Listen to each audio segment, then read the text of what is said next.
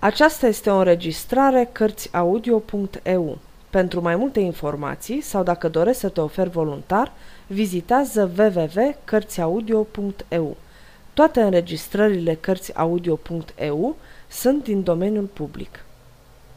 Mark Twain Prinț și cercetor Capitolul 12. Prințul și eliberatorul său de îndată ce Miles Handon și micul prinț, scăpară de gloată, coborâră în goană pe niște ulițe și ulicioare dosnice către fluviu. Drumul era liber până ce se apropiară de podul Londrei, apoi străbătură iarăși mulțimea, Hendon ținându-l strâns de încheietura mâinii pe prinț, adică, mai bine zis, pe rege.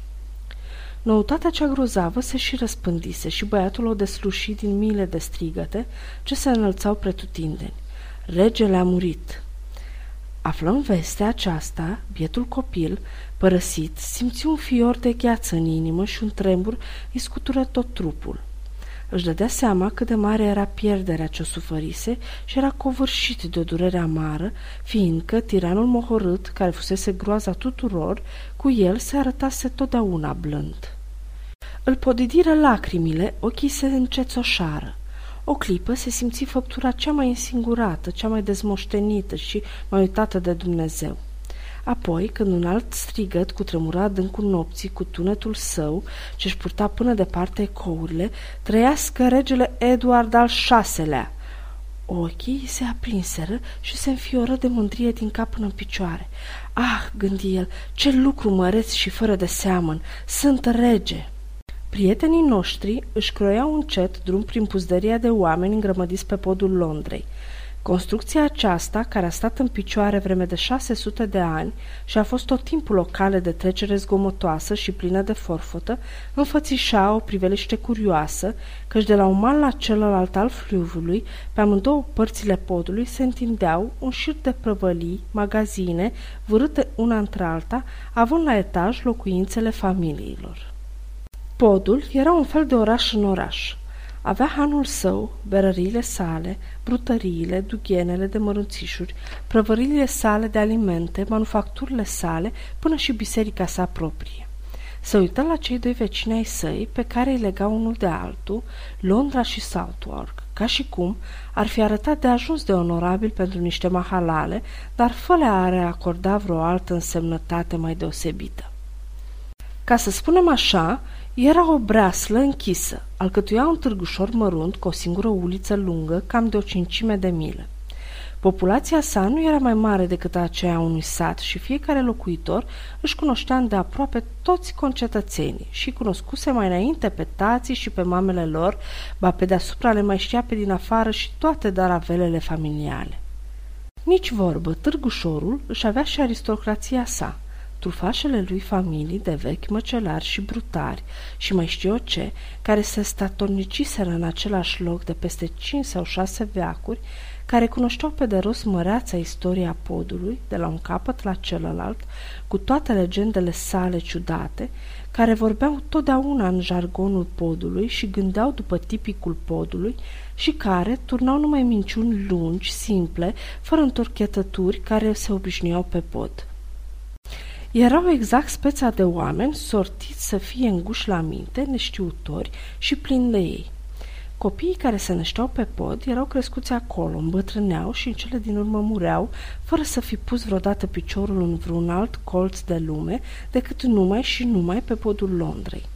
Era firesc pentru asemenea soi de oameni să-și închipuie că falnicul și nesfârșitul alai care se perindea zi și noapte pe ulița lor, cu vuietul său nedeslușit, în care, în nenumăratele țipăte și strigăte, se amestecau cu nechezăturile, mugetele și behăielile și cu forfota și tropăiala sa înăbușită, era singurul lucru de seamă ce se afla pe lume, iar ei înșiși erau oarecum stăpânii lui. Așa și erau într-un fel, căci de la ferestrele lor puteai să îmbrățișezi cu vederea panorama întregului pod și ei le închiriau curioșilor în schimbul unui mic dar, ori de câte ori întoarcerea din război a vreunui rege sau a vreunui erou dăruia podului o splendoare sărbătorească, fiindcă nimic nu se afla pe lume în loc mai bun de unde se vezi mai nestânjenit necurmata priveliște a coloanelor ce mărșăluiau. Oamenii născuți și crescuți pe pod, li se părea că viața e nesuferit de plicticoasă și deșartă în oricare alt colț de lume. Istoria povestește că unul din acești băștinași a părăsit podul la vârsta de 71 de ani și s-a dus să sfârșească în tihnă zilele la țară. Dar acolo nu făcea decât să se zvârcolească și să se sucească de pe o parte pe alta în pat, fără să-și poată afla somnul, atât de apăsătoare, de dureroasă, de cumplit era pentru el liniștea aceea adâncă. În cele din urmă, când ajunsese la capătul puterilor, fugind de rând la vechiul său cămin, cu chipul tras și înfățișarea rătăcită ca unei stafii, și ei se cufundă într-un somn pașnic cu vise plăcute, legănat de muzica undelor ce băteau în maluri, de bubuitul, trosnetul și tunetul de pe podul Londrei. Pe vremurile despre care scriem, podul oferea copiilor și lecții vii de istoria Angliei, anume capetele livide și în descompunere ale unor oameni de frunte înfipte în țepușe de fier, înșirate deasupra arcadelor sale. Dar ne abatem de la subiect. Hendon locuia în micul han de pe pod. Când se apropie de ușă împreună cu noul său prieten, un glas aspru zise – Așa, iată că mi-ai picat în mână până la urmă. Nu mai scapi, mă prind chezaș și de va sluji cumva de învățătură faptul că te face chisăliță, poate că aldată nu o să ne mai sile să te așteptăm. Și John Kenty întinse mâna să-l apuce pe băiat. Miles Handon se așeză în cale și zise Prea te pripești, prietene, cred că nu-ți va folosi la nimic să te arăți așa de aspru. Ce neam ți-e flăcăul ăsta?" De treaba ta să te amesteci în socotelile altora, atunci află că mi-e fiu. E o minciună!" strigă cu aprindere micul rege. Ești îndrăzneț și-ți dau crezare, fie că ți-e tigva întreagă ordogită băiete. Dar mi-e tot una dacă acest zurbagiu ți-e tată sau ba. Fapt e că nu va mai pune mâna pe tine ca să te bată și să te chinuie după cum te amenință, dacă te arăți dornic să rămâi cu mine. Da, da, vreau, nu-l cunosc pe omul ăsta, îl disprețuiesc și mai degrabă mor decât să merg cu dânsul atunci e în regulă și nu mai rămâne nimic de spus. O să vedem noi dacă e așa, exclamă John Kenty, trecând de Hendon ca să ajungă la băiat. Îl voi sili eu să de atingi doar un fir de păr din capul lui, tu, gunoi cu chip de om, te spinte ca pe un gâscan zise Hendon tăindu-i drumul și apăcând mânerul spadei. Kenty se dădu râd. Acum e aminte, urmă Hendon. L-am luat pe băiatul acesta sub ocrotirea mea. În clipa când o goată de netrebnici de soiul tău l-ar fi ucis. Îți închipui oare că îl voi părăsi acum în voia unei soarte și mai rele? Căci fie că ești au bat tatălui și vorbim fățiș, socot că asta e o minciună sfruntată. O moarte cinstită și gramnică ar fi mai bună pentru un astfel de băiat decât să încape pe mâinile unui neom ca tine. Așa că vezi de drum și ia stălpășița iute, fiindcă mie nu-mi place prea multă vorbă, nefiind prea răbdător din fire. John Kenty se depărtă mormâind amenințări și blesteme și pieri din ochii lor înghițit de mulțime. Hendon urcă cele trei șiruri de trepte ce duceau spre locuința sa, cu povara lui prețioasă, după ce ceru să-i se trimită de mâncare în odaie. Era o încăpere sărăcăcioasă, cu un pat propădit și alte câteva ciurucuri vechi, de mobilier, două lumânări fără vlagă aruncau o lumină tulbure. Micul rege se tră până la pas și se trânti pe el, aproape sfârșit de foame și de oboseală. Umblase o bună parte din zi și din noapte, căci acum erau cam ceasurile două sau trei dimineața, fără să mănânce în tot timpul acesta. Murmură somnoros. Te rog, vestește-mă când e masa pusă. Și se cufundă pe dat într-un somn adânc. În ochii lui Hendon nicării un zâmbet și ostașul spuse, Pe legea mea, Micul cerșător îi ia omului locuința și patul cu o ușurință atât de firească de parcă ar fi stăpân pe ele, fără niciun fel de cu voia domniei tale, ori de nu voie cu supărare sau alte vorbe de soiul ăsta. În aiurările sale bolnave și-a zis prințul de Wells și mai departe și-a apărat vitejește rangul acesta. Sărman nefericit fără de prieteni, nici vorbă că mintei s-a clătinat de câte a pătimit. Prea bine, eu îi voi fi prieten. L-am scăpat și inima îmi dă un puternic impol către el. Mi-a căzut cu tronc acest mic vagabond cu limbă cutezătoare. Cu câtă bărbăție soldățească a înfruntat pleava aceea și cum le arunca în față mândra lui sfidare și ce chip plin de farmec, drăgălaș și blând are acum când somnul i-a alungat necazurile și suferințele. O să-i dau învățătură și o să-l vindec de boală, Da, o să-i fiu ca un frate mai mare, o să-i port de grijă și îl voi veghea statornic. Iar cei ce își vor bate joc de el, ori îi vor cășuna vreun rău, pot să-și ia de pe acum, Giurgiu, căci să știu bine că voi fi ars pe rug pentru aceasta, tot îi voi ucide până la unul. Se aplecă deasupra băiatului adormit și îl privind de lung, cu un interes pătruns de bunătate și compătimire, mângâindu-i cu duioșii obrajii tineri, netezându-i cârlionții încălciți cu mâna lui mare arsă de soare.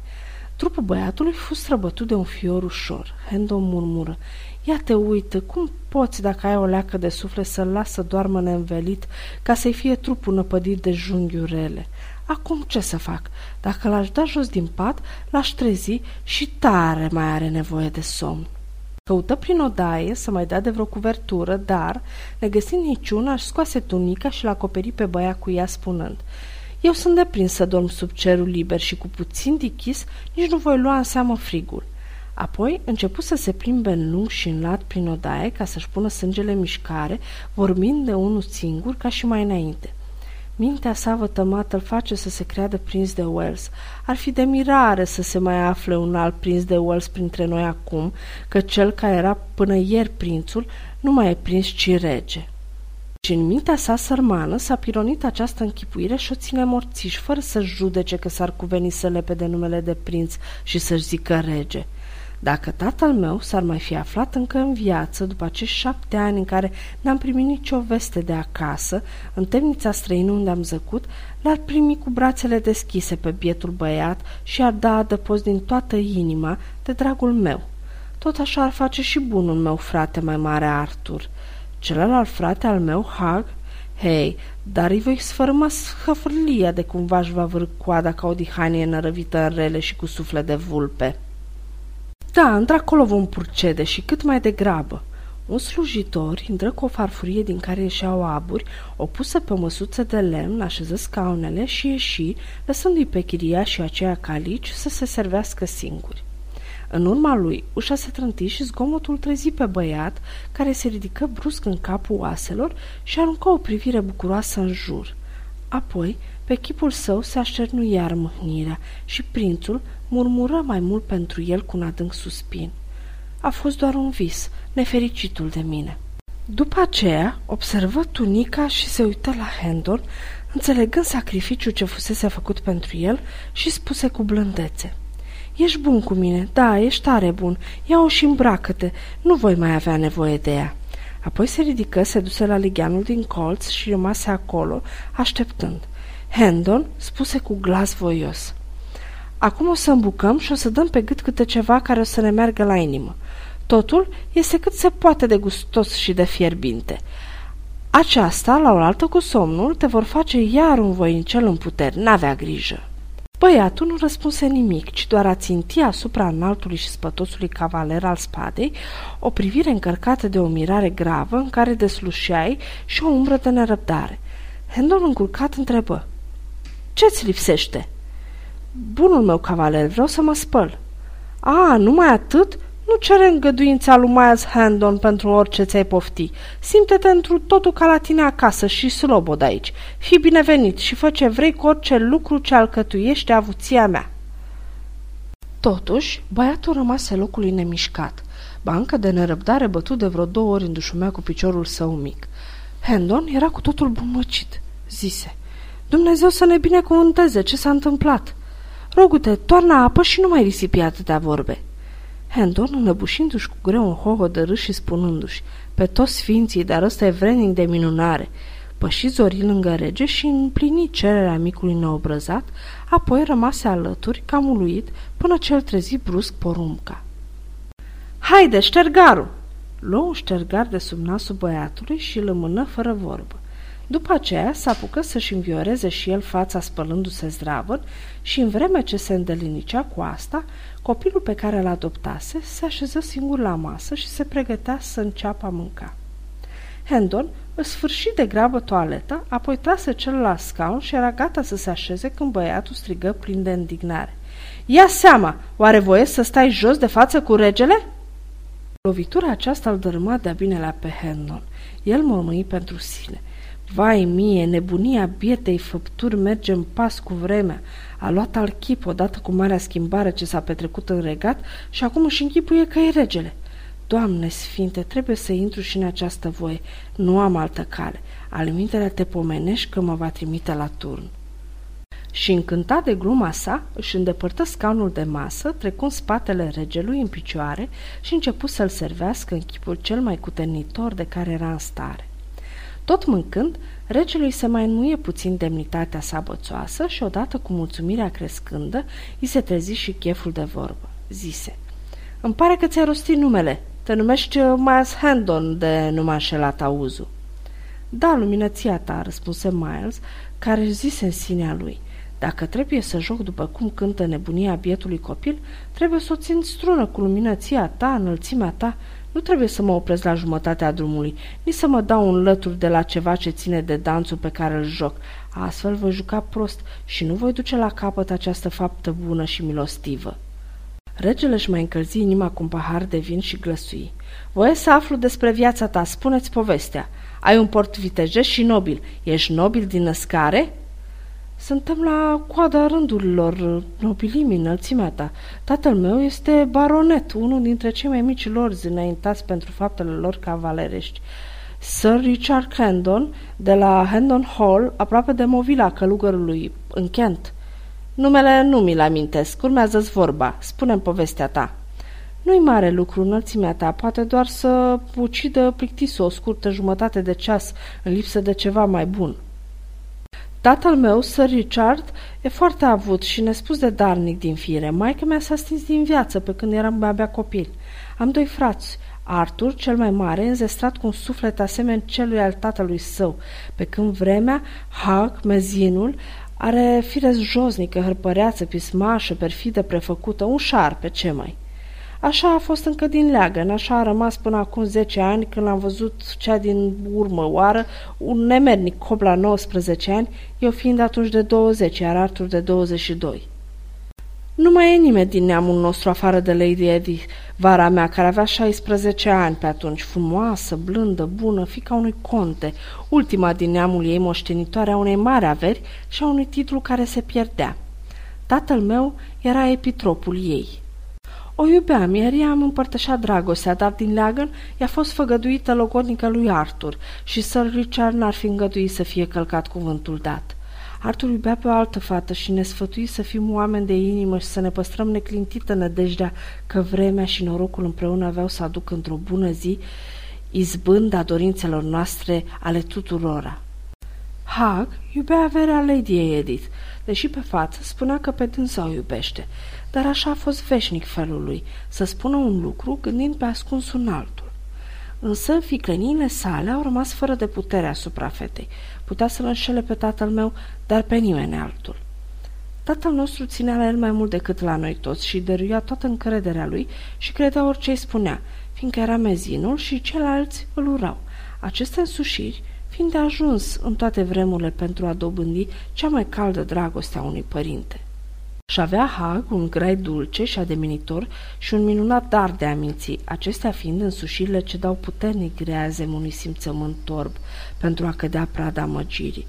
Eu eram zvăpăiat, la drept vorbind pot spune chiar că eram foarte zvăpăiat, măcar că era o zvăpăială nevinovată, de vreme ce doar mie mi-aducea vătămare, iar rușine au pagubă nimănui și n-avea nici urmă de nelăgiuire ori josnicie sau altceva ce n-ar fi fost potrivit cu cinstea rangului meu. Totuși, fratele meu, Hag, a sucit aceste vini cum i-a venit la socoteală, văzând că sănătatea fratelui nostru Artur e șubredă și nădăjduind într-o nenorocire ce ar fi spre folosul lui, de-aș fi eu dat la o parte din calea sa. Dar ar fi poveste lungă de înșirat bunul meu stăpân și prea puțin vrednică de a fi rostită.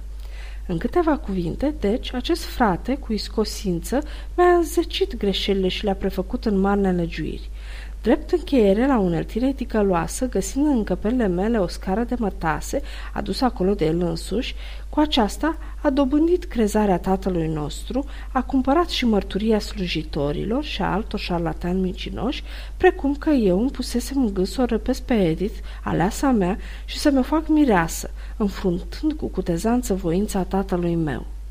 Părintele meu a socotit că trei ani de surchiuni departe de cămin și de Inglaterra ar putea face din mine un ostaș, un om întreg și totodată să-mi dări un dram de înțelepciune.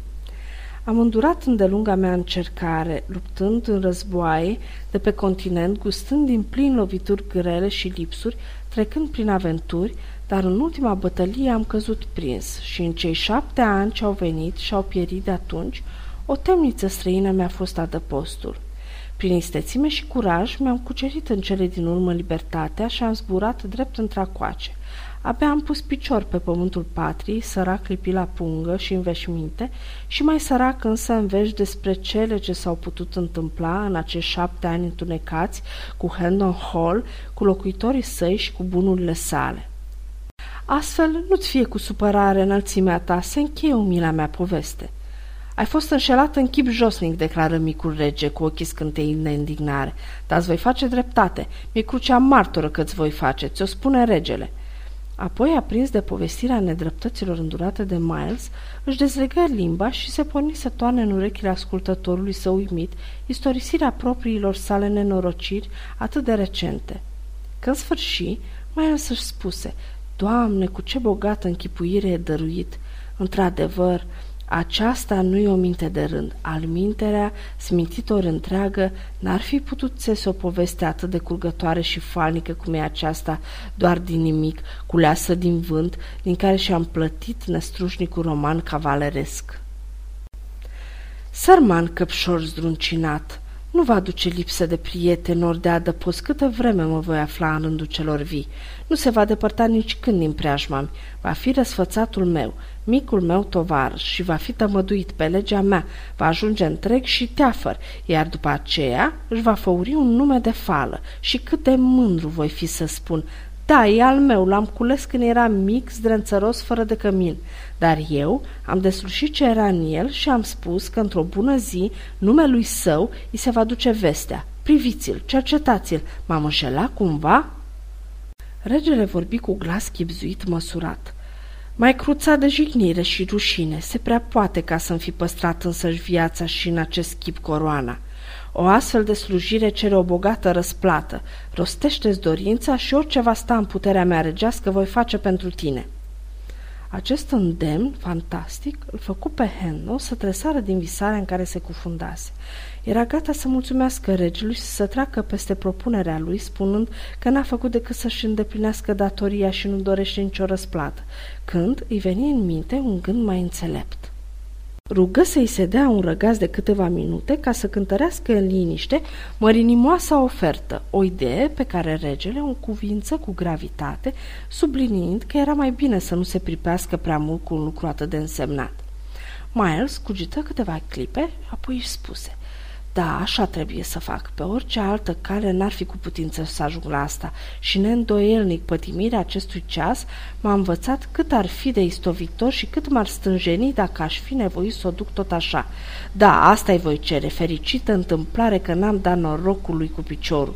Apoi puse un genunchi la pământ și zise – nu-i de fel de seamă ajutorul pe care l-am dat alteței voastre, căci nu trece hotarul obișnuită îndatorirea unui supus și pentru el nu sunt îndreptății la nimica, dar întrucât înălțimea voastră binevoiește a socoti fapta învrednică de o răsplătire, îndrăsnesc, față de marea milostivire ce mi-arătați, să vă fac o rugăminte.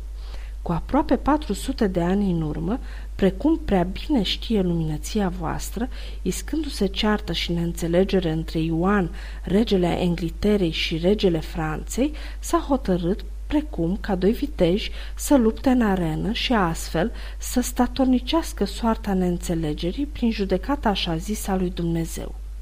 Acești doi regi, fiind adunați la oaltă și cu cel spaniol spre a sta martori și judecători ai luptei, viteazul francez se înfățișă, dar arătând atât de înspăimântător încât cavalerii noștri englezi se cotiră a-și măsura armele cu dânsul. Astfel, pricina care se părea a fi grea era pe cale de a se încheia împotriva craiului englez, neavând luptător care să-i apere dreptatea. În timpul acesta, în turn, zăcea în lanțul lor Lordul de Corsi, cel mai puternic braț al Angliterei, despuiat de onorurile și stăpânirile sale și stingându-se de prea îndelungata întemnițare. Se duseră la dânsul cu rugăminți. El în cuvință și sosi în arenă, înveșmântat de bătălie, dar de îndată ce franțuzul zări uriașa lui făptură și auzi rostit vestitul în nume, se puse pe fugă, iar pricina regelui Franței a fost pierdută. Regele Ioan dădu îndărăt lui de Corsi rangurile și stăpânirile sale și zise – rostește-ți dorința și ți-o voi împlini, dar fi să mă coste și jumătate din regatul meu. Drept care, de Corsi, îngenunchind precum fac eu acum, a dat răspuns. Atunci, pentru aceasta rog și cer luminăția ta, ca eu și urmașii mei să pot avea și păstra statornici dreptul de a nu ne descoperi de față cu regii Engliterei, câtă vreme, dăinuindu-vă tronul.